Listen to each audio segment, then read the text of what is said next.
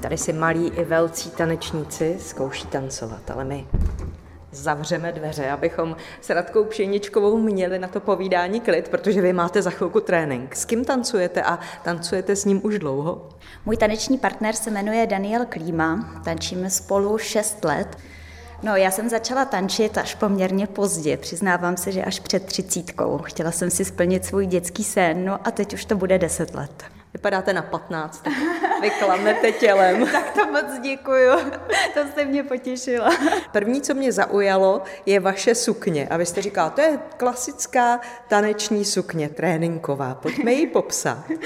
Ano, je to elastická krátká sukně na kolena, má ozdobnou kaničku, kterou si vážu kolem nohy my tanečníci, speciálně latináři, nosíme upnuté oblečení, aby trenéři viděli, jestli nám správně fungují nohy, kolena, stehna, jak nám pracují záda. Proto takové elastické oblečení, elastické body, elastická sukně. Vy jste ale, myslím si, přečetla jsem si to o vás, tanci, divadlu, klavíru, hře na klavír, jste se věnovala už od dětství. Je to tak, vždycky jsem směřovala vlastně tady k těm uměleckým oborům. Já hraju divadlo amatérsky od první třídy, na klavír jsem hrála taky od první třídy a protože k tomu mám blízko, tak jsem vlastně i vystudovala obory, které se týkají umění a kultury. Dokonce jsem četla, že pořádáte, a nevím, jestli to pořád ještě platí, že pořádáte amatérský festival divadelní. Mm-hmm, je to divadelní festival Kouřimské podivování. Ale vy taky pracujete v Kolínském muzeu. Kterou expozici máte u vás v muzeu nebo v těch vašich pobočkách, kterou máte nejraději? tak to je těžká a zákeřná otázka, ale já bych asi řekla, že expozici ve Skanzenu můžete tam relaxovat a rozjímat. Jo, do kouři my taky rádi jezdíme se podívat, to je pravda. No a jak často trénujete?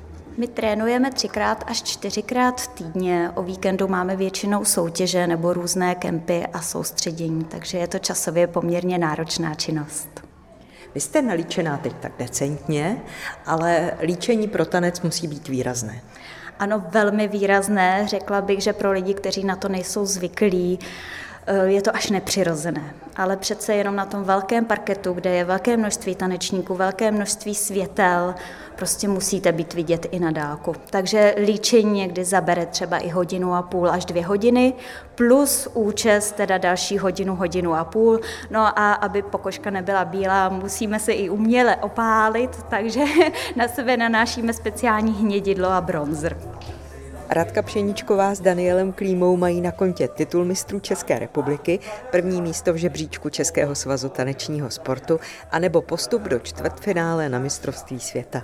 Z jejich tréninku latinskoamerických tanců vás zdraví Jolana Nováková, Český rozhlas.